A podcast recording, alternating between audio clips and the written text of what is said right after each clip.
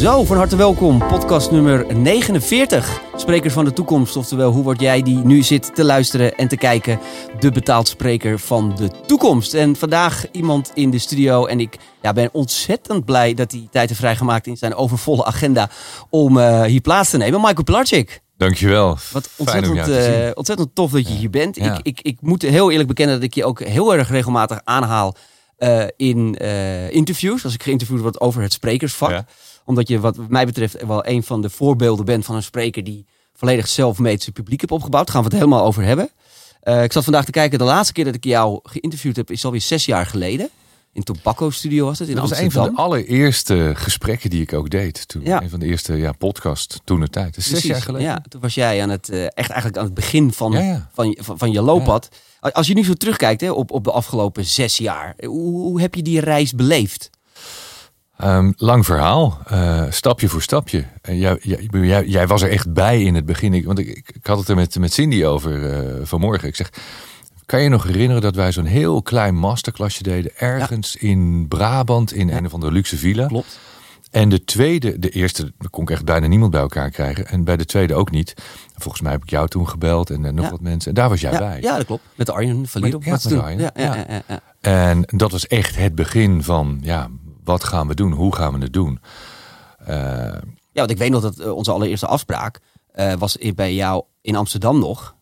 In jouw huis. De. Ja, en wow. want toen kwam je echt met je allereerste vraag van... ja, ik, ik zit eraan te denken om ja. het vak in te gaan. Ja. Hoe, hoe, hoe, hoe, pak ik het aan? Wat zijn de wegen? Hoe moeten we, hoe moeten we het bewandelen? Um, en in die tijd, want je hebt het over sprekers van de toekomst... Niemand wilde mij hebben echt in die tijd. Nee. Want ik begon natuurlijk direct bij de grote sprekersbureaus. En iedereen zat me aan te kijken van uh, nee hoor. Oh ja? Niemand had interesse. Um, behalve jij en ik vergeet steeds hun naam, Sprekershuis. Sprekershuis, ja. Uh, en verder had iedereen zoiets van nee hoor, nee, nee, nee. Nie, niemand zitten. wilde mij. Heb je weer zo'n radio-dj? Die ik denk dat dat het was, ik weet ja. het niet. Maar niemand, wil, niemand geloofde er überhaupt in, denk ik, dat ze mij konden boeken. En, uh, en toen dacht ik ook van, nou ja, dan ga ik het zelf doen. Ja. Ja. Maar dat is wel vaker in jouw carrière volgens mij ja, gebeurd, klopt. toch? dat, jij, klopt, dat mensen er eigenlijk niet zoveel brood in zagen dat je toen dacht van laat ik het allemaal zelf dat doen. Dat is een goede trigger natuurlijk. Dus ook met boeken schrijven toen ik, uh, toen ik Dans in de Hemel mijn eerste boek aan het schrijven was. Dat eigenlijk geen enkele uitgever dat wilde uitgeven. Totdat uh, hele aardige dame bij Luitinga Seithof, Zuidinga Luitinga Seithof volgens mij is dat. Grote uitgeverij, die doen Dan Brown en uh, Stephen King, echt grote schrijvers. En die zei toen ook van, uh, ja, maar waarom doe je het dan niet zelf? Toen dacht ik van, zelf? Ja, daar heb ik nog nooit over nagedacht. Maar uh, goed idee. Ja. Nou, eigenlijk ben jij denk ik een van de eerste sprekers geweest in Nederland... die ook echt zijn eigen publiek is gaan opbouwen. Mm -hmm. De meeste sprekers kiezen er toch allemaal voor om in de corporate wereld te gaan spreken, om het zo maar te zeggen. En dan word je geboekt door de marketingdirecteur. Ja. En dat is dan ook uh, uh, je klant, om het zo maar ja. te zeggen. En ja. de mensen die in de zaal zitten, nou, dat is dan leuk dat ze er zijn, om het zo maar te zeggen. Maar daar heb je verder nul contact mee. Maar jij bent eigenlijk de, een, de, de eerste die echt daadwerkelijk de eindgebruiker, om het maar even zakelijk te noemen, als, als klant ook hebt. Is, is dat iets wat je eigenlijk al vanaf dag één dacht van, oh, dat, dat ga ik zo doen? Of is dat echt gegroeid? Nou, wat ik zeg, er waren weinig mensen die mij wilden boeken. Uh, jullie hebben mij in het begin best wel vaak uh, geboekt. En ja. wat, ik, wat ik merkte was dat uh, bij een aantal van dat soort opdrachten... dat ik het eigenlijk helemaal niet leuk vond. Wat jij zegt, dat is het wel. De, degene die jou boekt vindt het dan leuk dat jij er bent. Maar de mensen die in de zaal zitten, die hadden bij mij vaak zoiets van... Hé hey, gast... uh, Waarom moet ik hier naar luisteren? Moet ik naar jou luisteren? Ja. En dat, dat merkte ik wel vaak. Dat als je niet voor mij kiest om naar mij te luisteren, dan kan, zeker in het begin, ik ben nu wat, wat genuanceerder, ik heb heel veel geleerd, dan kan mijn boodschap wel eens overkomen dat je denkt, wat moet ik hiermee? Soms is dat dan van, oh, het gaat alleen maar over succes en geld. Uh, daar had het publiek dan niks mee. En aan de andere kant was het te zweverig, te spiritueel. Uh, dus op beide gebieden kon ik wel eens die plank zo misslaan... dat, dat mensen in het publiek echt, echt zeiden van... gaat het nog lang duren? Er is wel eens uh, een, een, middag geweest en dat was voor mij ook het moment dat ik zei: dit ga ik niet meer doen. Uh, dat het publiek echt, echt zo zat. En toen ontstond er na afloop een enorme discussie van... ja, en jij hebt makkelijk praten en je mooiste leven leven... en wat moeten wij daarmee? En het werd zo'n discussie dat ik zei... Maar, maar luister nou eens goed naar wat ik zeg. Ja. Jullie hebben alleen maar oordelen. En daar hadden we het juist over. Dat mensen heel vaak oordelen zonder na te denken... zonder dat ze weten waarover... En toen dacht ik, joh, ik heb hier helemaal geen zin meer in. Nee, want maar heb, je, heb je niet gedacht dat je toen van, nou, stoppen gewoon mee? Ja, dat dacht ik ook. Er, waren twee, want dit was de laatste. En de keer daarvoor had ik een keer iets, en dat was iets, iets medisch, ik weet niet wat, met huisartsen. En toen, toen gingen mensen echt door mij heen praten. en dat vond ik zo uh, nou, niet, niet aangenaam. En toen, toen stond er een huisarts op en die begon echt eh, nou ja, een heel betoog tegen mij. En toen zei ik van ja meneer, ik weet echt wel waar ik over spreek. En het werd een discussie. En ik ben hier de arts. Ik zeg, oh wauw. En ik heb jaren met iemand samengeleefd die chronisch ziek was. En ik heb denk ik vaker in een ziekenhuis gezeten dan u. Ja. Dus ga mij nou niet vertellen, weet je. En ik werd boos, want die man raakte mij zo in mijn hart. ik denk, en toen kreeg ik een enorme discussie. Dat had ik nooit mogen zeggen, want die man was heel belangrijk in die groep. Ik zeg, ah, dan moet je je pers of je, je, je, publiek moet je gewoon een beetje in bedwang houden. Hou eens op. Ik kom hier spreken. En de opdracht was, en, en, en, dat zou je misschien ook wel herkennen, de opdracht van degene die mij geboekt had, je moet een beetje prikkelen. Oh, ja. je, je, moet een beetje, hè, het is een beetje saai allemaal. Jij moet een beetje zorgen voor. Uh, beetje, beetje oppeppen. Dus jij ging ook nog wel lekker de, de goed dus in. Dacht, ja. Ja, dit is de maar komen. Ja. En ik bedoelde het allemaal goed, want ik wilde een, een discussie uh, op, op touw zetten, maar dat liep zo uit de hand. En na die twee incidenten dacht ik, ik vind het niet meer leuk. Maar dat is ook wel. Maar ik bedoel, ik kan me voorstellen dat je toen ook nog wel een soort van kwetsbaar op zo'n podium staat. Want het waren een van de eerste keer dat je je verhaal deelde. Kleine zaaltjes. Er was niet eens een podium. Je stond in een zaaltje met 20 of met 50 mensen. Heel klein. Ja. Maar misschien, dit is misschien wel de grootste angst van elke spreker. Dat je gewoon door je publiek afgeserveerd wordt, om het zo maar te zeggen. Ja, daar moet je nooit bang voor zijn. Nee, ja, oké. maar goed, ik kan me wel voorstellen dat, dat je dan wel zoiets denkt van... oké, moet ik dit idee niet eens gaan heroverwegen? Nou ja, ik, ik, ik, ik, zeg altijd, dat is echt wel een advies. Um, ja, trek je niet, niets aan van wat andere mensen van je vinden. Ze hebben oordelen en meningen, ze vinden altijd wat. Ook over mij, dat geeft niet, dus over iedereen. Maar op het moment dat dat totaal uit zijn verband wordt gerekt... en dat jij wordt afgerekend op dingen die je eigenlijk helemaal niet zegt... En soms horen mensen andere dingen dan, dan die jij op het podium vertelt. En uh, ja, en, en, dat, dat hun eigen werkelijkheid. Ja, ze hun eigen uh, werkelijkheid. Ze horen hun eigen versie van wat jij vertelt. Dat, dat, dat, dat is hun eigen, hun eigen waarheid. En uh, ja, daar moet je niet bang voor zijn. En als je, als je weet waar je over spreekt en, uh, en je spreekt vanuit je hart en het is oprecht, dan hoef je nooit bang te zijn. Nee, dan kan je het nooit mis hebben. Eigenlijk kun je nooit mis hebben. Maar heb je dat nu ook nog wel eens in een zaal bijvoorbeeld? Je, doet, je, bent nu, eh, je zit midden in je theatertour. Ja. Uh, je, je, haalt nu volle, volle zalen. Hè? Dat als je dat aan die Michael had gevraagd toen je dat ja. optreden dat had ja. gedaan, had je dat waarschijnlijk ook nooit uh, gedacht dat je nu je theatertour binnen 10 minuten uitverkoopt volgens mij. Heb je nu ook nog wel eens dat je een kritische uh, bezoeker in de zaal hebt zitten? Ja, ja. tuurlijk. En, en, en, kan je daar eens een voorbeeld van noemen en hoe ga je daar dan mee om? Nou, ehm, wat je net zegt, daar heb je ook weer gelijk in. Ik, ik had nooit bedacht dat ik in een theater zou gaan staan. Nee. Ik ben niet Guido Weijers. Ik ben niet Jay. Oh, ik ben niet grappig. Um, dus wat moet ik in een theater? Ja. En ik werd toen gevraagd door iemand die zei: uh, Hoe gaan die dingen? Iemand stuurt mij via LinkedIn een berichtje. Zou je niet een theaterprogramma willen doen? Ik dacht: Nee, ga ik echt niet doen. Ga ik echt niet doen. Ik ga nooit in theater staan.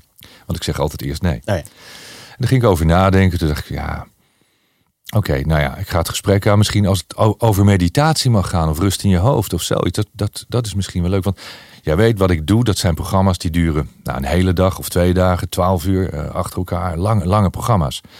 En ik, zou, ik, ik kan niet in een uur of in anderhalf uur vertellen wat, wat ik wil vertellen. Dat, dat is veel te fragmentarisch, ja. veel te kort en komt mijn boodschap niet over. Dat merk ik ook druk vaak. je niet even in een, in nee, een standaard verhaal. Als ik korte, korte video's post op social, krijg ik ook vaak kritiek. Want dat is natuurlijk zo'n momentje ja. uit, uit 12 uur. Als je de context niet kent, dan kun je wel eens denken van... hé hey, gast, weet je, lekker makkelijk praten. Oh, je bedoelt als je snippets van je show, ja, show op social media hebt bijvoorbeeld? En dat okay. begrijp ik. En, en wat ik nu in het theater doe, is een theatervoorstelling. Het heet Rust in je hoofd. Het gaat over bewustzijn, staat ook bij. Een momentje voor jezelf. Er staat niet, het is een meditatieworkshop.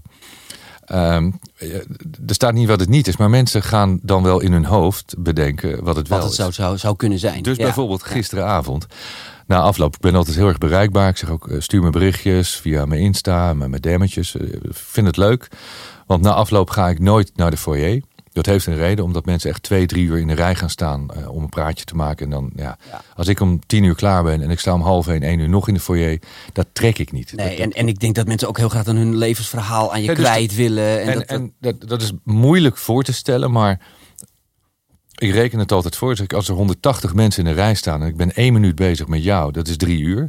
Maar ik ben meestal niet één minuut bezig, want dan zeg jij, ja, ik zit met een klein probleempje, eh, mag ik even? En dat oh is ja. En dan is het een mega zo'n levensvraag, Ja, ja. waarop ik niet in een minuut even antwoord kan Nee. geven. Dus ik doe dat heel veel succes ermee, eh, Ja, meneer. dat gaat niet, dat Nee, gaat nee, niet. nee. Maar ik zeg wel, als je na afloop even een berichtje stuurt, kan ik dat s'avonds na afloop. Ik Oh kan toch nooit direct slapen. Zit ik een uurtje of anderhalf op mijn Insta een beetje, een beetje antwoord te geven. Dat vind ik prima. En dus gisteravond zegt iemand, ja, ik was toch wel een beetje teleurgesteld. Want ik had verwacht dat we de hele avond zouden gaan mediteren. Oh. Die dacht gewoon, de, de- de- het wordt echt een meditatieshow. Ja, we, we gaan Oh. anderhalf uur mediteren. Ja. En eh, toen zei ik ook maar, waar kwam die verwachting vandaan? Waar, waar heb je dat gelezen? Misschien heb ik dat verkeerd gecommuniceerd. Staat er ergens dat we een, een meditatieworkshop ja, doen? kan natuurlijk. Hè, dat het Zei ze, verkeerd nee, nee, nee, nee, nee, nee. Dat, maar dat, dat dacht ik. Ja, ja, maar dat is, dat is dus interessant. Want jij dacht dat. En dit is waar de hele show over gaat. Het gaat over hoe wij denken. En het gaat over, over levenswijsheid. Ik zeg ook, het, het gaat over levenskunst. Ik stel heel veel vragen. Je moet nadenken. En uiteindelijk ga je wel met rust in je hoofd weg. Maar ook wel met heel veel vragen om, om mee naar huis te nemen. Ehm, er zijn natuurlijk ook altijd mensen die mee moeten. Dus Oké, eh, eh, John, eh, ik ga, dus Ja. ga met me mee. Ja, of, ja, of- of, ja, of jij gaat en je zegt te- te- tegen hem van, hij gaat nou mee. Ja, en hij zegt, gaat er niet alleen zitten. Ja, gast, er zijn nog wel een secteleider, zweeft heeft die gast, daar ga ik niet naartoe. Dus, dus jouw stoere vriend gaat met jou mee. Oh, ja, en die zit ja. er natuurlijk een beetje zo van. eh, oh, en dan in het begin. Nou ja, het begin zou ik niet vertellen. Maar het begin is zo onvoorspelbaar dat mensen dat echt niet van mij verwachten. Dus die zitten al tien minuten. Wat wordt dit voor een avond? Dit, Wat ben ik? dit- ja, waar ben ik? Pff, Zo wel, is Michael. Dit- Pilarczyk? dit- dat klopt helemaal niet. Dit, dit is iets wat hij nog nooit gedaan heeft.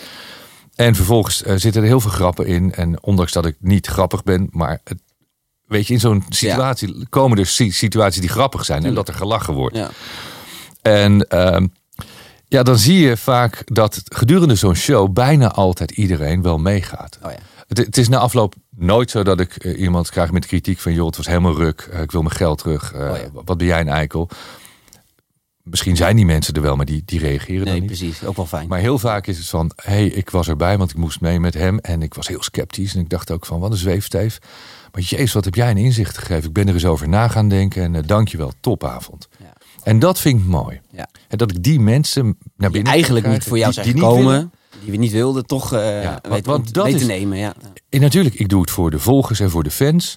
Maar ik doe het ook om andere mensen die, die nog niet zo denken, ook op die manier te gaan laten denken. Ja. Want, anders, ja, dan, dan blijf je voor je eigen publiek Ja. spelen. Die uiteindelijk misschien ook wel tot fan om te dopen. Ja, maar Gek, meer ook fans. om... Je bent eigenlijk een van de enige sprekers Die fans heeft. waar ik mee over fans Ja. kan praten. Ik, ik zou eigenlijk begon niet weten wie er gek, hè? nog meer... Ja, weet je, Charlotte Labé noemen we net al. eh, Dat soort type sprekers. Die zijn wel steeds wel meer... heel veel volgers. Die, die, die gaan ook steeds meer die kant op. Ja. Ja. die is natuurlijk met publiek bezig. Precies, ja. Maar als jij, ehm, als jij voor een bedrijf spreekt, dan bouw je niet echt fans op. Er Nee. zijn wel mensen die denken, oh, dat is die gast van. Precies. Maar het is niet dat, Ja. je, dat je een fanbase Ja. hebt. En, en, en nou ja, toen ik begon, wat was het, 2014. Dat haal ik ook altijd aan als mensen zeggen, ja, maar jij trekt volle zalen, jij verkoopt honderdduizenden boeken. Ik zeg, ja, maar toen ik begon, verkocht ik niet één boek. Niemand wilde het uitgeven. En dat praten we over acht jaar geleden. Niemand wilde mij boeken als spreker. Ehm, en ik had nul volgers toen ik begon met mijn, met mijn social media kanalen. Ja, en, en nu zijn het er heel veel. Ja. Maar ik begon met niks. Maar dat is al altijd wat mensen bij ondernemerschap zien. Eigenlijk altijd alleen maar het eindresultaat. Ja, maar jij hebt makkelijk praten. Ja. Je bent ondernemer. Weet je, alsof je ergens een zak geld meekrijgt om ondernemer te spelen. Maar die zien die hele reis er naartoe. Zien ze niet. Eh, over die reis gesproken. Ik, ik denk dat jij wel een van de...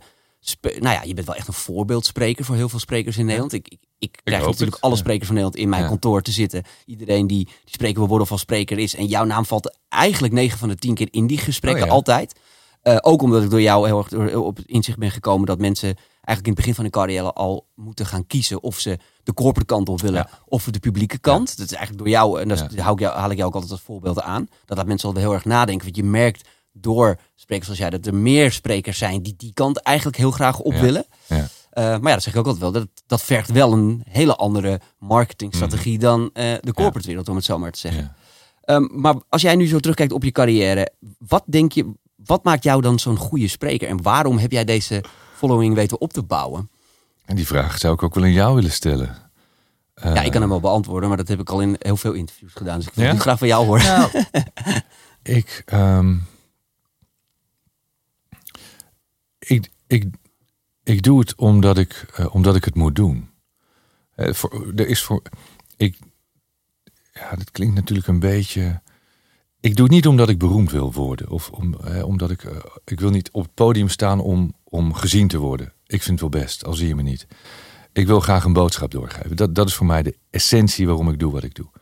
Ik kan ook lekker in mijn tuintje gaan zitten en genieten van het leven. Dat vind ik ook fantastisch. Maar... Ja, is dat zo? Is dat echt zo? Ja, dat is echt zo. Maar jij kent mij heel goed. Mijn drive is extreem. Uh, ik, wil, ik wil altijd alles eruit halen wat erin zit. En ik zie wat het met mensen doet. En in het begin waren dat een paar mensen. En daarna werden het er meer. En nu zijn het er heel veel. Maar ik zie hoe ik beetje bij beetje, één voor één, het leven van mensen kan richting kan geven. Ik zeg altijd, ik verander jouw leven niet. Maar ik geef je wel inzichten. Ik ben een richting aanwijzer. En daarna kies jij welke richting je op wil. En mensen vertrouwen mij daarin en luisteren. Die, die denken niet, oh, ik lees dat boek, ik gooi het weg en ik ga lekker door zoals het ging. Nee, die gaan er heel vaak iets mee doen. En doordat ik het echt oprecht doe, en ik durf te zeggen, ik weet waar ik over spreek. Ik heb een track record. Ik ben, uh, ik heb alle kanten van, van uh, links en rechts en boven en onder wel gezien. Zowel van het leven als van, van ondernemen. Dus, dus ik spreek uit, uit ervaring. Um, wat, dat kan ik nog wel toelichten. Leg het wel eens uit. Mensen die in het water vallen, die dan gered worden, die eh, denken vaak dat ze ervaringsdeskundigen zijn, omdat ze in het water zijn gevallen. En dit, dit is een metafoor die je kunt toepassen in heel veel gevallen. Daarna gaan ze zwemles geven aan anderen. Dan zeg ik, je maakt een kleine fout. Iemand heeft jou gered. Voordat jij andere mensen kan leren hoe ze kunnen zwemmen, moet je eerst leren zwemmen. Je bent alleen gered. Je hebt in het water gelegen, maar je kan nog niet zwemmen. En dus niet zwemles geven. En dat zie ik natuurlijk wel gebeuren. Veel mensen die op een podium gaan staan, die denken: ik ga ook spreken. Ik ga spreken, want ik wil veel volgers, ik wil veel applaus hebben. Ik denk dat ik daar makkelijk veel geld mee kan verdienen. Dat is niet de juiste intentie. Nee, dan ben je met het eindresultaat bezig. Dat is niet goed. Nee. Dat resultaat komt als jij de juiste weg er naartoe aflegt. En, en daar is tijd voor nodig. Ja. Daar, daar is echt tijd voor nodig. Want de allereerste keer toen ik mijn eigen event wilde organiseren toen weet ik nog wel dat ik een, uh, een zaal wilde huren waar 300 man in, in, kon. In Amsterdam. En dat Cindy zei, maar waar gaan die mensen vandaan komen? Ik zei, ja. weet ik veel. Als ik kaartjes ga verkopen, dan komen die vanzelf. Ja, zei ze. Maar ik echt, uh, niemand kent je. Ja, ze kennen je van vroeger, uit een vorig leven. Maar daarvoor gaan ze niet komen. En niemand weet wat je nu doet. Dus niemand gelooft je. Nou ja, dat, dat was ook zo. Ja. Toen ik begon, want mensen zeggen wel eens, ja, maar je had een voorsprong, want je, was, je was al bekend van de radio. Nou, de eerste jaren, ik weet niet of jij dat nog kan herinneren, maar tot pak een beet vier jaar geleden en soms nu nog, hè, ex-DJ. Ehm, er werd altijd teruggekeken naar wat ik had gedaan. Ja. Ik zag je zelfs als de, als de automotive guy. Want jij, ook dat jij stond heel lang ook gedaan. Dat, uh, al die auto-events uh, te presenteren. Ja. En, en, en, de interviews en de koppen in de kranten waren meestal... Uh, oud radio-dj. Oud radio-dj heeft het licht gezien. Ja, media, miljonair. Predik soort, nu over geluk. Dus het, het, werd heel erg in een hoek geduwd. Uh, wat, wat, waar ik zelf, uh, nou, dat was ik niet, dat deed ik helemaal niet. En dat, ook dit was weer dat, dat ja, framen, dat oordeel. Dat ik dacht van, hé, maar kom nou eens luisteren. Kom nou eens luisteren wat ik doe. En er kwam niemand. Dus Cindy had uh, totaal gelijk met die 300 mensen. Dat, sterker nog, wat je net zei, we kregen er niet eens vijf bij elkaar toen ik mijn eerste mini-masterklasje deed. Ja. dat maar, maar hoe, wat ik dan wel fascinerend vind, is dan, want je zegt aan de ene kant, joh, dat hele podium kan mij gestolen worden. Ik, desnoods ga ik lekker op mijn zeilboot ergens zitten en dan ben ik ook gelukkig. Um, dan toch heb je ergens een, een, een hersenspinsel in je hoofd zegt: ik, ga, uh, ik wil mijn verhaal delen met mensen. Dan begin je dat te doen en dan voel je eigenlijk aan alle kanten weerstand. En word je in hoekjes gedrukt, dan krijg je labels. En ineens kom je in het publieke domein en blijkt hij helemaal niet zo leuk te zijn. Bureaus geloven niet in. En, maar wat is het dan toch, waardoor je dan toch denkt: ja, maar ik ga dit wel doen? Nou, op het moment dat iemand tegen mij zegt: uh, jij kan dit niet. Oh ja. Dat is voor mij wel een trigger hoor. Dat is echt een trigger. Ja, dan, moet je, dan, ga, je, dan ga je vechten. Ja, dan ga ik Maar, maar voor, voor wie? Om, om aan die anderen te bewijzen, nee, ik kan het? Nee. Kijk, ik wil altijd winnen. En wat ik van, van Dan Peña, mijn zakelijk mentor, heb geleerd is... Don't, don't play not to lose, play to win. En ik wil altijd winnen. Ja, ja, je moet maar, bezig zijn met niet verliezen. Maar, dit wordt vaak verkeerd geïnterpreteerd. Ik wil winnen van mijzelf. Ik hoef van niemand anders te winnen. Ik hoef niet van jou te winnen. Want ik zit ook niet op jouw oordeel te wachten. En ik heb jouw goedkeuring niet nodig om, om gelukkig te zijn. Ik, ik leef een leuk leven. Ik weet wat ik aan mezelf heb. Ik weet dat ik oprecht ben, dat ik mezelf in de spiegel kan aankijken. Dat weet ik. En als zegt de hele wereld dat dat niet zo is, dan, dan doe ik blijkbaar iets verkeerd. En dan komt mijn boodschap niet over. Maar ik weet dat het zuiver is. Maar ik wil wel winnen. Dus als jij zegt, uh, jij kan dat niet, of uh, ik ga je niet boeken, of ik geloof niet, in jou. Wachten, ja, ik geloof wel in mezelf. Ja. En dan is het aan mij hè, om die keuze te maken. Ga ik lekker uh, gewoon weer eens een paar jaar rond de wereld zeilen, of ga ik lekker in mijn huis in de tuin zitten, of ga ik dit doen? En het was nooit mijn intentie om dit te gaan doen. En misschien speelt dit ook mee. Ik heb hier niet voor gekozen. In eerste instantie had ik er niet voor gekozen. Ik schreef toen Dans in de Hemel, mijn roman. Mm -hmm. En dat was denk dat was je eerste boek? Dat was mijn eerste boek. En dat was het keerpunt. Uh, ik, ik, werd nauwelijks geboekt in die sprekerswereld, waar niemand me wilde hebben. Niemand nam me serieus. Niemand nam me serieus in die boekenwereld.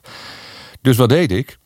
Ik, uh, ik postte op Facebook berichtjes. als je het leuk vindt dat ik bij jou in het dorp kom spreken, regel maar een zaaltje, het dorpshuis of een, restaurant. Gewoon een zaaltje waar 100 of 150 mensen in kunnen. Ik kom voor niks spreken. En dan maken we er een leuke avond van. En wat, dat hebben we een jaar lang gedaan. Elke week reden we naar Westerbork, Terneuzen, I don't know. Ik heb heel Nederland gezien. Het was net zoals vroeger met drive-in shows. Om niks. Nou ja, om niks. Ik verkocht uiteindelijk boeken. Ja. En, en die verkocht ik niet eens zelf. Ik heb er niets aan overgehouden, financieel gezien. Maar dit is mijn manier van marketing. Of eigenlijk Cine haar manier van marketing. Zij zei, je moet mensen zien. Mensen moeten jou zien, moeten naar je gaan luisteren en die moeten je verhaal horen. Die mensen ga je raken, want dat wisten we. En die mensen vertellen dat op een verjaardag. Weet je nog die gast van die auto's? Van die, die, nou, ik was laatst bij hem. Nou, echt, hij vertelde me Toch wel een goed verhaal hoor. was een goed verhaal. Ja. Nou, waarschijnlijk, uh, nee joh. Maar beetje bij beetje ga je mensen dan meekrijgen. En ik deed het altijd zo dat de lokale boekhandel, die mocht daar dan de boeken verkopen. Dus die verdiende op zo'n avond, weet ik veel, 1000, 1500 euro. Oh ja, die waren blij. Die waren blij. Ja. Dus die boekhandel, die ging me daarna supporten. Dus ja, als jij 100 boekhandels hebt in Nederland die, die jouw boek een keer extra gaan inkopen, dan beetje bij beetje gaat het lukken. Dus je, je wordt zichtbaar in de boekenindustrie, je wordt zichtbaar bij publiek. En dat, dat gaat langzaam, maar dat is wel een hockeystick. Maar dit is precies de reden waarom wat ik als antwoord zou geven als mensen zouden vragen van waarom, uh, waarom jij zo succesvol bent. Is omdat je ook deze stappen vergeten bijna alle sprekers. De, de, de beginstappen. Sowieso alle mensen in de entertainmentindustrie die zijn alleen maar bezig met in de Amsterdam Arena of de Ziggo Dome optreden. Maar die vergeten alle stappen die je moet nemen om daar uiteindelijk te komen. En de, uh, als artiest moet je er eigenlijk niet aan denken om naar, naar hoe heet dat, uh, Groningen toe te rijden en daar in een boekhandel je verhaal voor 40 nee uh, mensen te gaan vertellen. Hoe belangrijk vind jij jouw publiek? Precies. Ik denk dat ik van 50% van de mensen die bij me zijn geweest hun namen ken. Als je mij een foto laat zien, weet ik wie het is. En als ik de foto zie en ik ken de naam, dan weet ik, jij had een probleem met je moeder. En, en jouw vader had zich opgehangen. En uh, jij werd vroeger op school zoveel gepest. En ik weet het gewoon. Als die mensen in de zaal zitten. En dat is je, je oprechte interesse dat is oprechte in interesse. Ja. Kijk, wat ik deed is met onze eigen events. Uh, ik laat mensen vragenlijsten invullen met, met vragen, zodat ik weet wie jij bent. Ja, dat zijn niet het theatershows, dat zijn echt met, met, Ja, met Maximum Potential, ja, persoonlijk ja, meesterschap, wat ik vroeger deed. Dan weet ik wie er in de zaal zit. En als ik weet wat jouw problemen zijn, wat je van me wil weten, weet ik ook wat ik kan doen. Ik draai niet maar een programma af. Nee, ik weet gewoon, die mensen hebben dat. Oké, dan kom ik bij jou hey Robert, Jouw probleem is dat je niet zo goed weet hoe je met je business verder moet. Ja, nou, dan denk jij, holy fuck, hij weet hoe ik heet. Hij weet wat mijn probleem is. En toen we 50 mensen hadden, was dat natuurlijk wel van, nou, ja. dat lukt wel. Want je begint 500, 600 man Bij 200 mensen. Maar toen ik 800 of 1000 mensen in de zaal had en door de zaal heen liep. En dan zei ik van, zeg Robert de Vries, waar zit je? Oh, daar. Ja. Dat jij denkt van, holy fuck. Shit. Ja. En andere mensen dachten, oh, dit is afgesproken. Want je kan nooit tussen zoveel mensen dan weten wie wat is. En ik, natuurlijk weet ik niet van iedereen alles, maar ik wist gewoon een soort fotografisch geheugen. Ik wist heel veel van, van de bezoeker, van mijn publiek. Maar dat kan je alleen als je, uh, als dat echt ook vanuit een oprechte drive Ja, of, komt. of je moet Dit- het heel dit kan goed geen spelletje Nee, zijn. ik denk het niet. Eh, Als je dat niet meet, dan, dan ga je er de tijd niet in stoppen. En wat jij zegt, eh, dit zijn de kleine dingen. Hoe word je groot? Eh, elke dag kleine stapjes nemen. En wat ik in het begin deed en nog steeds doe, en dat heb ik geleerd van Gary Vee. Nou, Gary Vee, die kennen we. Eh, dat, heeft je die miljoenen kent, dan moet je nu echt stoppen met Ja, luisteren. dan, dan, dan is dit niet het vak Dan is waar niet je het vak waar je in moet zitten. Ja. Gary Vee die zei: Ik beantwoord heel veel DM'tjes. Ja, hij heeft er waarschijnlijk miljoenen, dan kun je niet alles beantwoorden. Nee, die zit inmiddels Maar op de 20 In- in het begin zat ik gewoon een paar uur per dag zat ik antwoord te geven. Dat liep wel een beetje uit de hand, want toen zei Sin: eh, Ja, je bent er ook nog. je, nee, maar je bent de hele dag één op één coaching Oh ja. aan het geven. Jij kunt niet een uur lang met iemand zitten chatten. Dat is een één op één coaching. Dat, dat gaat niet. Eh, dus daar moest ik wel een beetje eh, grens aan stellen. Maar ik doe dat nog steeds. Want wat Eh, is die grens dan? Waar houdt het dan op? nou ja, een uur of ander, anderhalf, twee per dag. Niet meer. Oké, in totaal zeg maar. In totaal. Aan, aan alle... Ja. Ja. Ja, En die tijd die maak ik of vind ik. Dus zoals nu, eh, na, na mijn theaterprogramma, als ik in de auto zit, dan rijdt Zin terug, kan ik een uurtje eh, vragen beantwoorden of re- reacties beantwoorden. De volgende ochtend kan ik dat doen. Tussendoor, als ik even te zitten wachten, dan. Nou ja, ik heb altijd honderden berichtjes in mijn social en dan kan ik even wat mensen beantwoorden. Nou, vanaf het begin heb ik dat natuurlijk gedaan. Nog steeds. En ik laat niemand anders dat doen.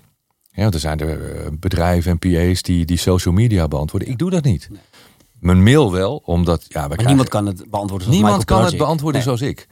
Want iedereen kan roepen, eh, dankjewel. Dit. wat maar als leuk. jij een serieuze vraag hebt over weet ik veel wat, emotionele problemen, paniekaanvallen, je ziet het leven niet meer zitten, je hebt gedoe met je ouders, er er zijn zoveel dingen waar, waar mensen mee zitten.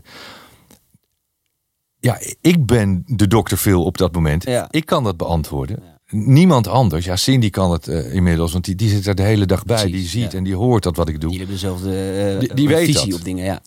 Maar daardoor heb ik zoveel mensen geholpen. En die ene die ik dat berichtje heb gestuurd, vergeet dat nooit meer. En door de loop der jaren heen zijn dat 100, Ja. 200.000 mensen geworden. En dat zijn fans. Ja. Nou ja, ik zie het ook op social media bij jullie. Weet je, jullie, jullie blijven nog Ja. steeds Zo, zo, zo, zoveel, zoveel kan, als kan op Ja, mensen ik merk eh, nu- reageren. Eh, eh, ik ben dan nu deze maand met, eh, met Master Your Mindset voor, voor die NS Publieksprijs genomineerd. Wat ik super tof vind, had ik nooit verwacht. Vind ik helemaal te gek. Ja, En ik zie ineens de, de power van dat leger, van die fans. En Oh, ja, iedereen ja. gaat Het hard maken nu voor. Hij moet winnen, weet je. dat heb je verdiend, heb je hard voor gewerkt. En ik denk van wauw, dit is de payback van al die, die in- investering die ik gedaan heb. Ja. En, Voelt, dat, voelt dat dan ook zo? Is dat, ja, is, dat, is, dat- is zo dat voelt dat. Ja. En, en niet dat ik denk van ja, ik heb dit allemaal gedaan om dit te bereiken. Nee. Maar ik krijg dit cadeau nu terug. Het resultaat, omdat ik dit, ja. ja, omdat Ja. ik dit allemaal gedaan heb. En nu zijn het zoveel duizenden berichtjes op een dag dat ik, dat gaat niet meer. Nee. Hey, ik, ik beantwoord wat ik kan, maar dit, ik kan niet meer alles Nee. overzien. hè. Maar weet je, wat jij bent denk ik eh, er enorm goed in geslaagd. Ook om je, je zakelijkheid hè, en je business inzicht te combineren met het, het spreker zijn. Mhm. Ja. Hè, want je, jij hebt echt wel een brand om jezelf heen gebouwd. Ja. Ehm, als, iemand, als iemand er nu zit te kijken en denkt van... God, ja, weet je, Mike Platt, wauw, wat, dat, dat, dat is ook mijn pad. Mhm. Hoe, hoe, hoe kijk jij business-wise naar jezelf? Hoe, hoe, hoe pak je dat aan? Maak je, ga je plannen maken? Is dat allemaal vingerspitsengevoel? Of hoe, hoe werk jij? Nou, ik heb natuurlijk een strategie die ik toepas. Dus ik zou moeten zeggen, ja, we hebben een strategie. Ja. wij- Wij passen die strategie ook Ja. toe. Je moet het doel hebben. Je moet exact weten wat je wil Ja. behalen. En je kan niet zeggen, ja, ik wil een, een, een populaire spreker worden. Of ja, hoeveel, hoeveel klussen wil je dan doen in Precies, een jaar? ja. Hoeveel, hoeveel omzet wil je draaien? Hoe, Welke groepen wil je staan? Ik, ik ja. had heel duidelijk, toen wij begonnen, in, in wat jij zei, toen wij op de Brouwersgracht woonden, hadden we, eh, als je binnenkwam direct, was een whiteboard. En daar hing een foto, die had Cindy gemaakt van de Westergasfabriek. Eh, en daar gingen 1500 mensen in, dus er stond 1500 man publiek. En had een fotootje van mij op het podium gezet. En dat, dat was wat ik iedere dag zag. En daar stond bij 2018. Ja, dan heb ik dat, dat doe ik dat.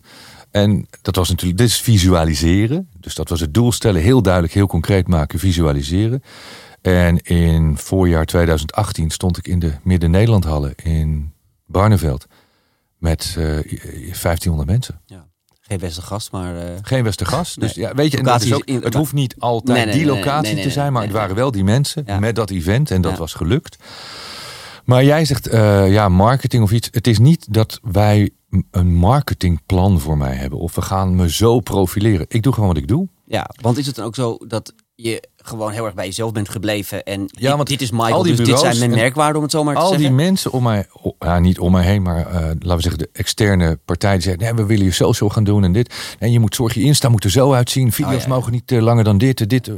Ik zei, nou, mijn Insta is, is één chaos.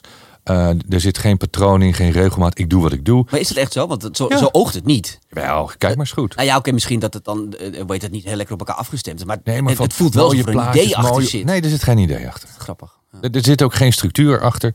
Ik post wanneer ik dat wil, wanneer ik er zin in heb. Eh, niet van, ja, je moet eh, dan posten, het beste moment van de dag, drie keer per dag. Nee, Nee? Het wordt, ik doe, het wordt ook niet van tevoren bedacht. Het is gewoon dat ik denk van, nou, dit is leuk, dit post ik. Dus je hebt een soort plan van, oké, Nee. maandag post ik dit, Nee, en dinsdag heb ik dat. en dan is het vrouwendag, dus dan steek ik in op... eh, daar ben je helemaal niet mee bezig. Nooit. Het is gewoon puur, oké, dit komt in me op, dit filmpje heb ik, Ja. dat gaan we nu posten. Ja, Wat ja, grappig. Dat had ik niet, eh, eerlijk gezegd niet verwacht. Nee, dus daar zit geen plan achter. Eh, er, zit, er zit natuurlijk wel een, een plan en een structuur achter de, de events die we organiseren. Ja. Eh, En, en, en net zoals jullie eh, al heel lang niks hebben kunnen doen, konden wij ineens geen live events doen. Maximum Ja, Potential Corona, ja. kon niet doorgaan. Ehm, de theatershows, eh, het was echt, het was in een half uur allemaal uitverkocht. De hele tour was uitverkocht. En toen kon het niet doorgaan. En je ziet wel nu, hè, want het heeft twee, tweeënhalf jaar stilgelegen. Nu zie je ineens dat die verkoop moeilijker gaat.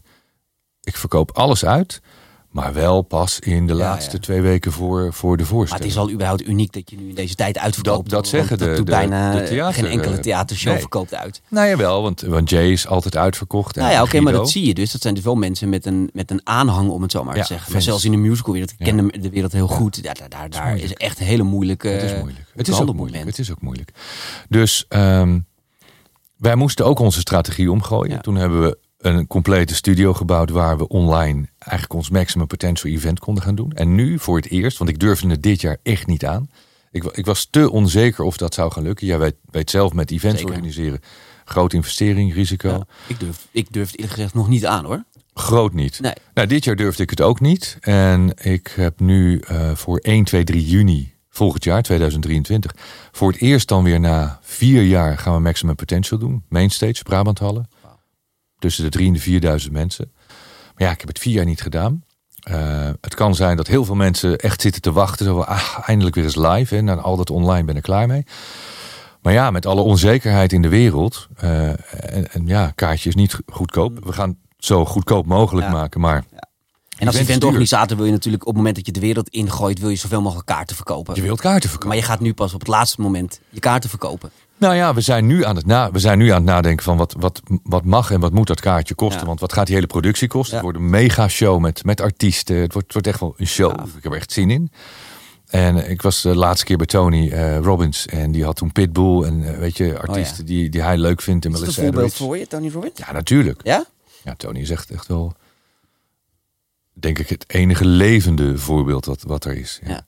ja. ik vind Is, Tony is dat gek. nog een, een, een, Nee. een, een droom? Nee, Internationaal? nee. Nee? Nee. Het is een droom. Ja. Ja, sommige droom moet je droom Ja. laten. Nee, het- ik, ik had wel toen ik begon. ehm, eh, to- to- toen dit idee ontstond van we gaan wel zelf events organiseren. Toen zei ik ook tegen Cindy, dan moeten we naar Tony Robbins. Want dan moet je, dan moet je zien hoe dat is. En die had ook zoiets van wow. Als je voor de eerste keer bij Tony Robbins komt, dan denk je, wat, wat is het voor een gekkigheid Ik vind het wel heftig af en toe ook hoor. Is het ook? Ik heftig af. dansen en oh, ja. Het is ook niet altijd mijn ding, maar ik, Tony is absoluut mijn held. Ja. Ik vind wat zij doen met die show te gek. Ik vind hem te gek. Ik heb hem al nou, 20, 25 keer gezien. Ik ken al zijn audioprogramma's uit mijn hoofd. Ik luister die dingen al 30 jaar. Oh ja. Ik kan het letterlijk, als ik, als ik zo'n cd'tje opzet. Ik heb alle cd's nog. Mhm. Ik heb de cassettebandjes nog. Als ik dat opzet, kan ik het letterlijk meespreken. Oh ja. Omdat ik heb het duizend keer Maar was beluisterd. hij dan ook eh, eh, aan het begin van je eh, sprekerscarrière, zeg maar, je grote inspiratiebron? Het grote voorbeeld. En natuurlijk inhoudelijk was het Den Peña. Ehm, maar inhoudelijk en qua show was het, was het Tony. En, en Jim Ron. Ja. Jim Ron is mijn grote voorbeeld. En dat was zijn leraar. Dus ja, heel veel dingen die Tony vertelt... is letterlijk wat Jim Ron vertelde. En Bob Proctor is ook een echt Ja. groot voorbeeld van me geweest. Ja, Dus ik. Maar ik, vind, ik moet zeggen, ik vind leeft. Tony wel af en toe dat het bijna tegen het secte aanvoelt. En echt wel next level commercieel ook van. En we gaan hebben nu een pinautomaat achter staan. En we Ja, gaan. maar dat... Kijk, daarbij is het voor mij way over die ijs. Precies, ja. Ik ben heel blij dat je die kant niet opgegaan Nee, bent, zeg maar. En, en ik, ik begrijp ook niet als mensen zeggen van hij is zo commercieel. Ik ben helemaal niet commercieel. Ik doe nooit upsells.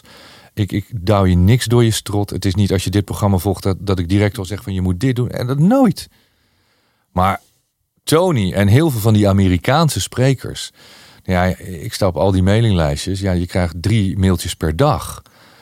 En dat is niet onze manier van, van werken natuurlijk. In Nederland werkt dat ook niet. Nee, het is heel Amerikaans. Het is heel Amerikaans. Maar ik vind de show van, van Tony vind ik te gek. Ja. En eh, niet alles, want ik vind dat er te veel gekkigheid is. En, en ik ben niet hij.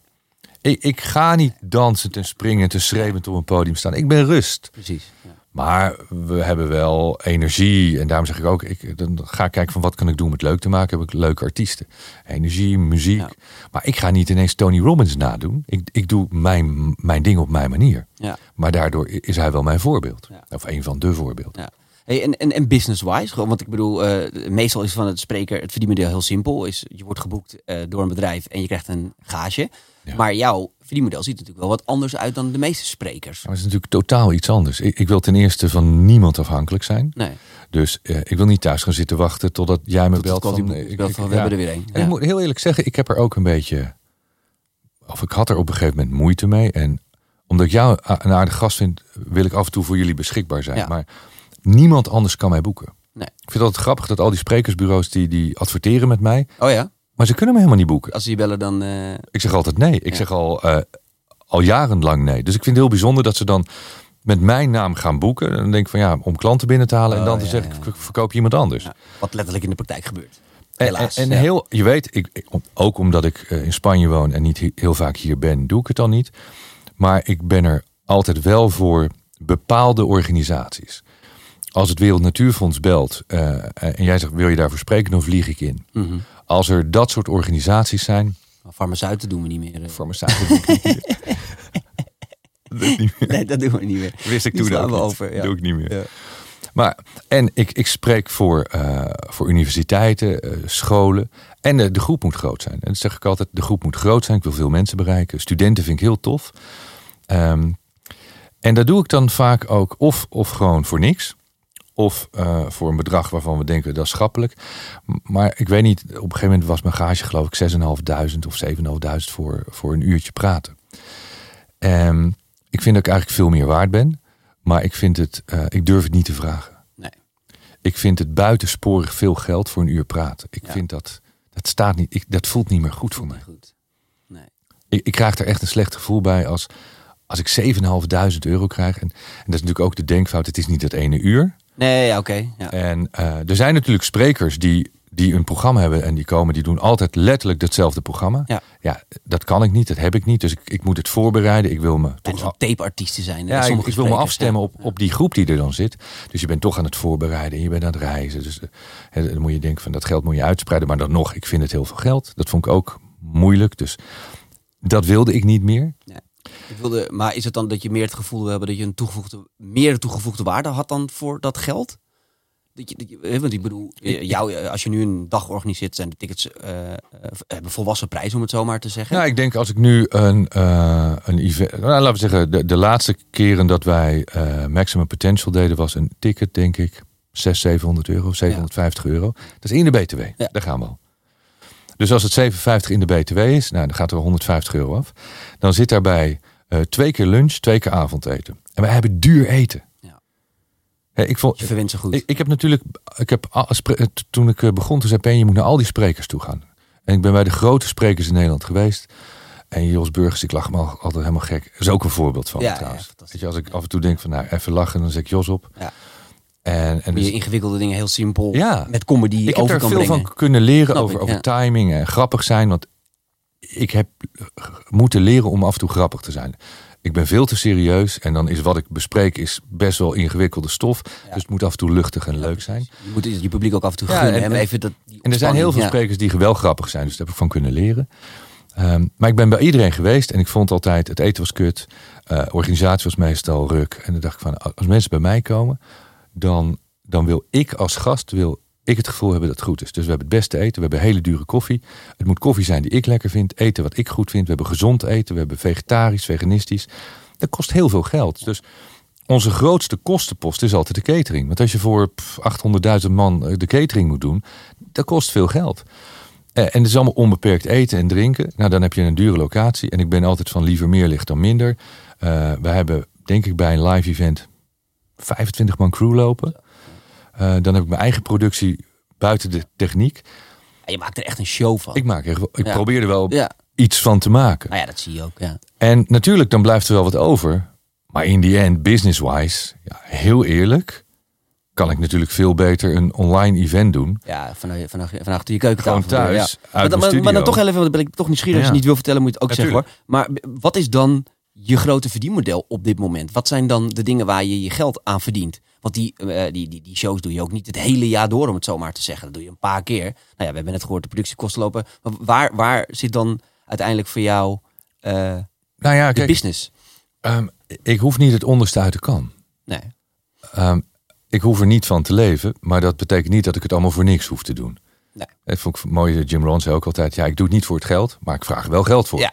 Ja. Dat is logisch. Daar ben je ook veel te zakelijk voor om. om... Nou, ook dat. Ik, ik, ja, en ik vind ook, waarom zou ik het allemaal voor niks doen? Nee. Uh, ik heb zo vaak kaartjes weggegeven voor onze events aan mensen dat ik dacht van ja, die kan het niet betalen, die heeft het moeilijk. Oh, ja. En weet je wie er nooit komen opdagen? Die. 80% van de mensen die gratis kaartjes ja. geeft, die komen niet. Nee, dus dat geen waarde aan. Ja. Nee, heeft geen waarde. En um, als je overal een beetje verdient, dan is het goed. Dus ik heb natuurlijk mijn boeken. Ik verkoop, nou wat zou ik verkopen? 100, 100.000 boeken plus per jaar verkoop ja, ik. In eigen beheer. In eigen beheer. Ja. Het is mijn uitgeverij. We hebben niet veel kosten. Uh, dus de uitgeefster en ik hebben 50-50 dat bedrijf. Nou, dat betekent dat alles wat overblijft, dat delen we. Uh, en als je 100.000 boeken per jaar verkoopt, dan, dan blijft er wel wat over. En we hebben dan de online programma's die we doen. We hebben de, de live events die we dan nu weer kunnen doen. Nu de theatershows. Dus het zijn al, ik zeg altijd ja, ja. multiple streams of income. Ja. En dan verdien ik hier en daar nog wel eens met, met een huis dat ik koop of verkoop. En ik investeer nog wel eens een klein beetje. Ik heb Meditation Moments. Ja, de app. We hebben 150, denk ik, 160.000 gebruikers elke dag. Zar, hè? Iedere dag. En wereldwijd zijn het er nog veel meer. ja, dat, dat is een paar cent elke keer die ik elke maand krijg. Uh, maar, maar, daar een hele grote ook een beetje geld ja. aan. Maar daar werken ook wel twintig mensen. En moet je niet er werken twintig mensen uh, om die app. Draaien, ja. te houden. Ja, Holy shit. Ik denk wel Wat meer. is het dan? Content creatie vooral? Nou ja, je hebt uh, de appbouwers, de technische developers, die zijn altijd bezig om het bij te houden, nieuwe dingen te ontwikkelen. We hebben twee componisten die muziek maken.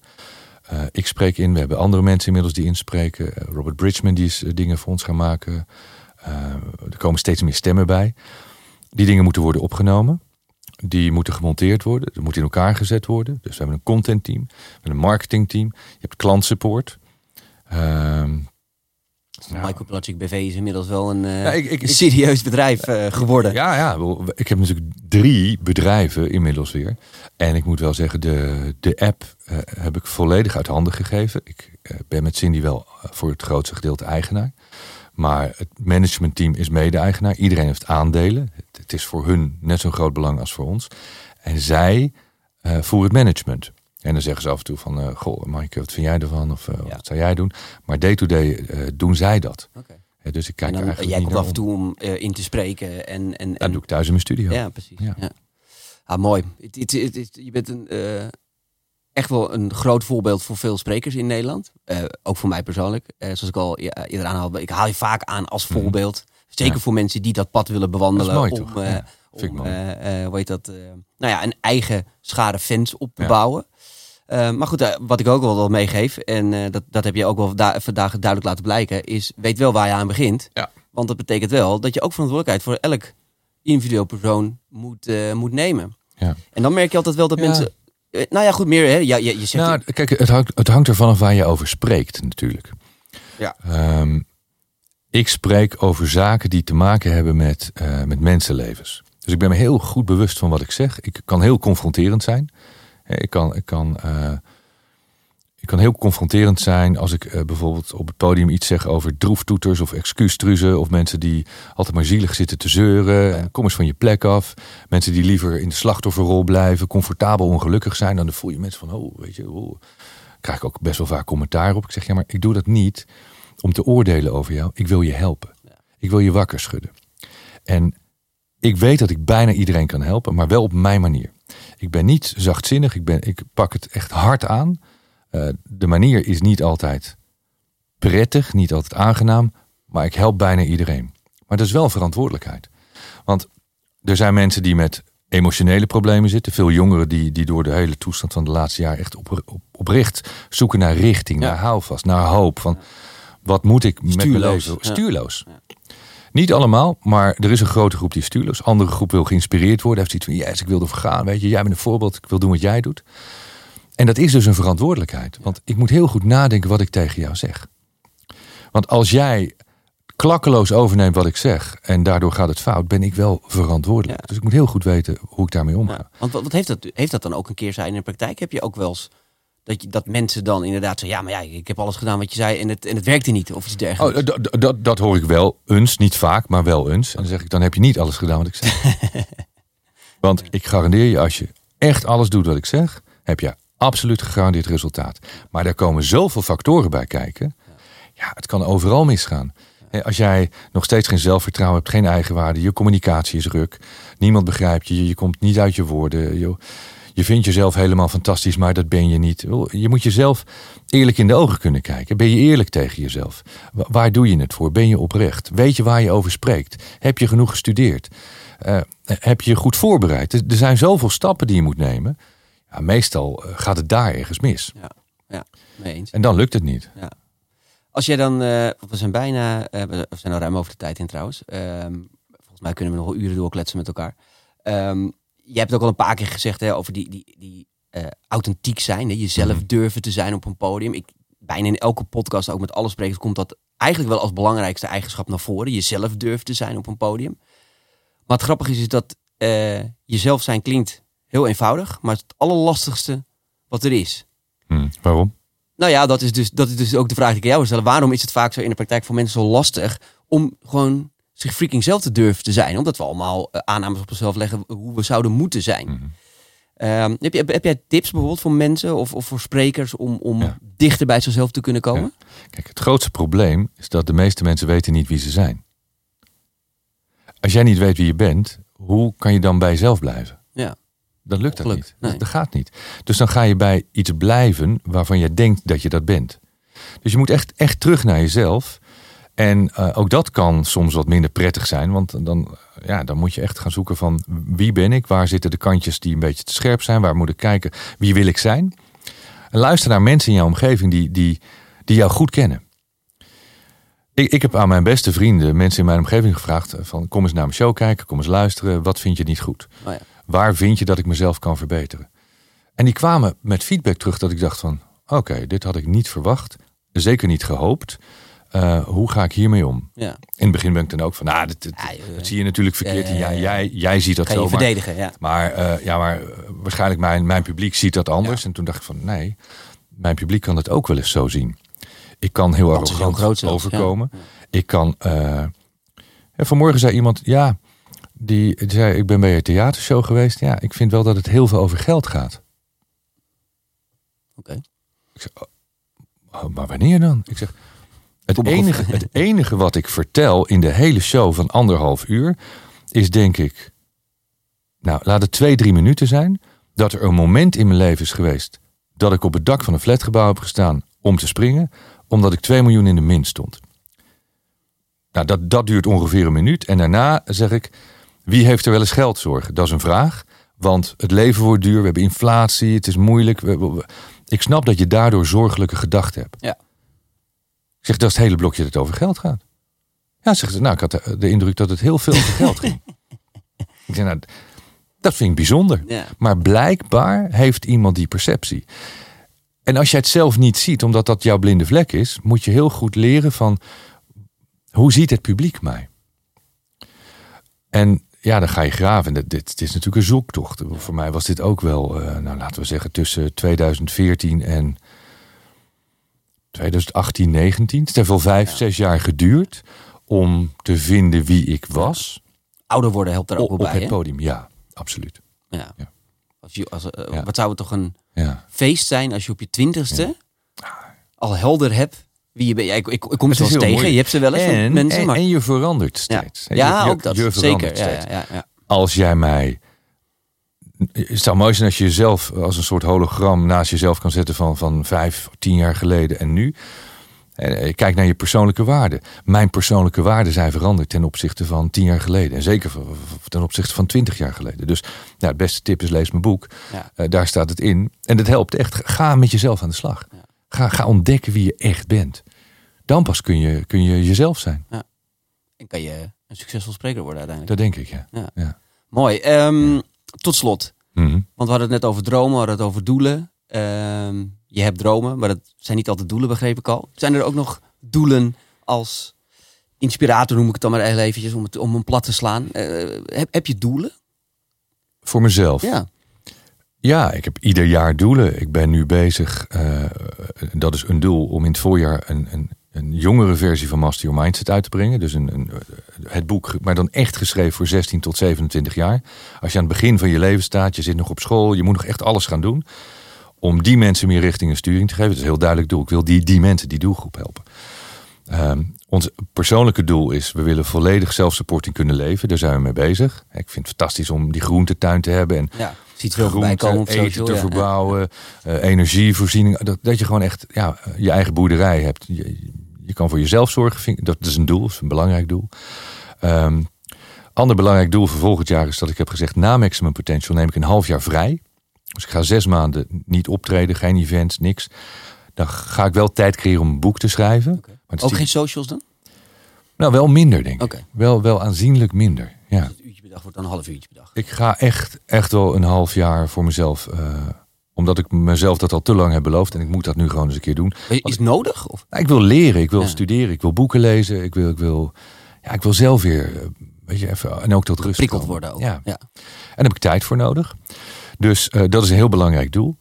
En qua wat we doen, is het, eh, wat we nu doen, ben ik heel blij mee. En het is niet een, een soort doelstelling van ik wil heel groot worden in het buitenland. Maar ik vind het wel heel leuk om, om wat ik nu in Nederland doe, om dat ook in het buitenland te doen. Omdat ik denk dat ik wel mensen daar ook kan inspireren. Ja. En ik vergelijk mezelf niet echt met anderen, maar als ik dan een beetje kijk, denk ik van ja, ik, ik zit een beetje tussen wat, wat Wayne Dyer deed en wat Tony Robbins doet. Hè, Ik heb de rust en het spirituele van Wayne Dyer. Ik doe een beetje het persoonlijk meesterschap eh, wat Tony doet. Het zakelijke van, van Dan Peña. En dat zou ik wel eh, in de wereld willen doen. ja. Maar dat En- betekent dat je eigenlijk weer van scratch af aan moet beginnen. Ja, want dan, dus dat ben ik nu aan het doen. dan ben je de, de, de Ja. Engelstalige... Gewoon weer met nul ja. beginnen, nul Ja. volgers. Ehm, ik doe nu de, de, de maandelijkse meditaties live op YouTube, doe ik ook in het Engels. En dat is te gek, want dan heb ik mensen uit Rusland en uit Egypte en uit Syrië, uit Australië, uit Amerika. Denk ik van wauw, er zijn nu duizend of 1500 mensen uit de hele wereld. Het zijn er een paar, het zijn er heel weinig. Die zitten met mij te chatten, die doen nu mee met deze meditatie. Eigenlijk wat je in het begin met de boekhandels deed. eh, ben je gewoon het- opnieuw Ben je weer opnieuw Ja. aan het doen. Ja. De kleine stapjes aan het Ja, en zetten. ik heb, ik heb het boek nu eh, vertaald in het Engels. We zijn nu aan het kijken hoe gaan we dat uitbrengen. Gewoon weer helemaal opnieuw beginnen. Hoe, hoe komen we in Londen? Hoe komen we in New York terecht? En als je zegt een droom. Ik had nooit gedacht dat ik theater zo leuk zou vinden. Ik vind het echt heel leuk. Maar ja, ik ben natuurlijk niet Guido. Doe mijn ding. Maar mijn ding zou ik wel graag in Londen doen en, eh, en in New York. Ja. Ja, dat zou ik te gek vinden. Ja, fantastisch. Ja. Nou, leuk. Ik eh, heb bijna eh, alle vertrouwen. Ik heb alle vertrouwen erin dat, dat, dat wij elkaar over zes jaar weer spreken. Ja, en dan waarschijnlijk in New York. En we moeten in het Engels doen om Ja. ja, toch een beetje de, de Ja, fans... want als je daar een tijdje bent geweest, dan... Nee, of course. Ja, je gaat vanzelf natuurlijk- wel praten natuurlijk. Ja. Hey, Michael, onwijs bedankt. eh, Super voor bedankt voor de uitnodiging. Ja. Dankjewel. Dankjewel. Jullie allemaal bedankt voor het eh, kijken en luisteren naar deze podcast. Eh, de 49e, zoals ik in het begin al zei. Dus is dit de eerste podcast die je ziet of luistert, dan, nou, dan heb je nog heel wat huiswerk te doen om alle andere 48 ook door te spitten. Bedankt voor het kijken, bedankt voor het luisteren en tot de volgende.